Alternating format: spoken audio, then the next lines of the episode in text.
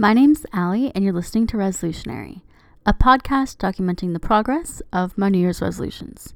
Today is Tuesday, February 19th, 2019. Resolution Travel to Ireland and France in 2019.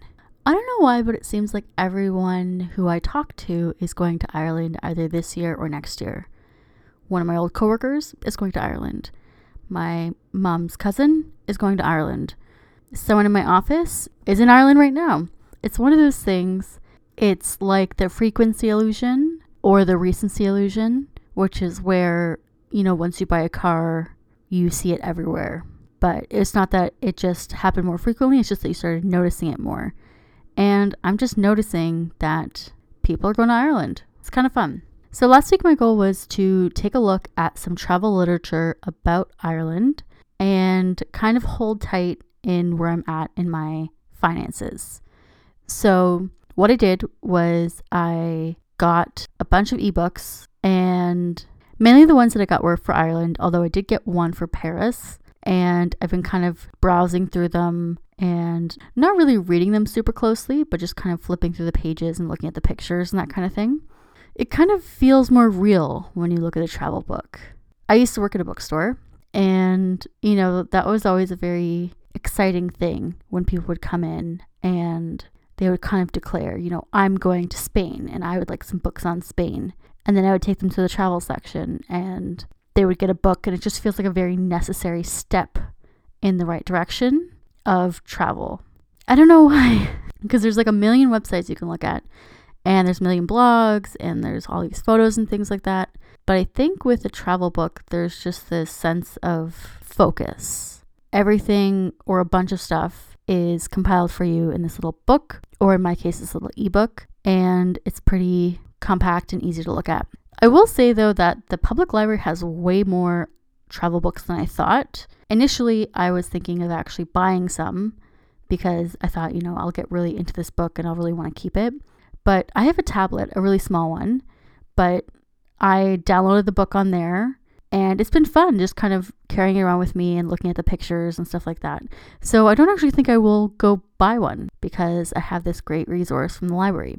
The only downfall is that the loans are only about a week long. So I have renewed some books, but some of them I've had to give up and send back. But, you know, I could just request them again, or I could look at new titles or just write down the information or take screenshots. So that's what I've been doing, looking at some travel stuff. I don't know, part of me thinks that maybe it's a little crazy to go to Ireland and France this year.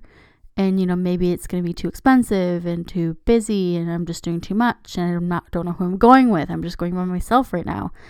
But I have to start somewhere and I really want to do it. So I'm going to do it. And I just have to keep that thought going throughout these next few weeks and, you know, see myself in Ireland, standing in the green, green fields and drinking a beer at a pub and, you know, standing with a coffee in my hand at the Eiffel Tower, looking at it and just feeling awe and beauty with these places that I've chosen to visit.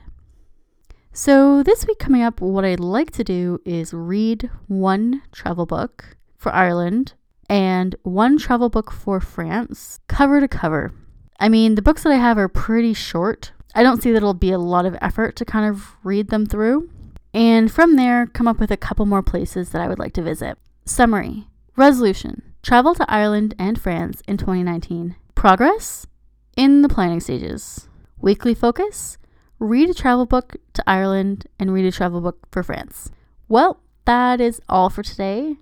I hope that you've had a great day. Today feels weirdly like a Monday, even though it's Tuesday. I had yesterday off, so I just keep thinking that it's the wrong day of the week. Anyways, thank you for listening, and bye for now.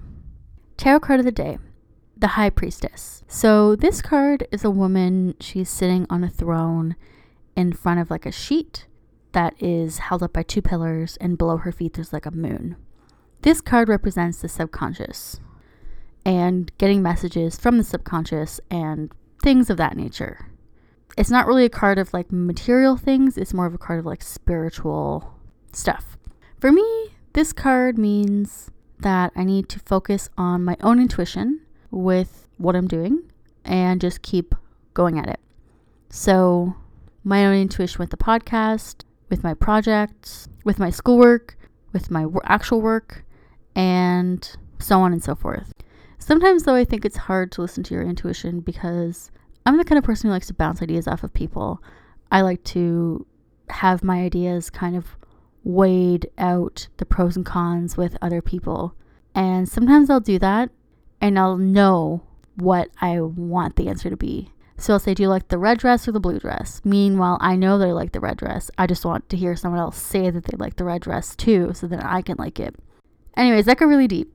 Thanks for listening, and bye for now.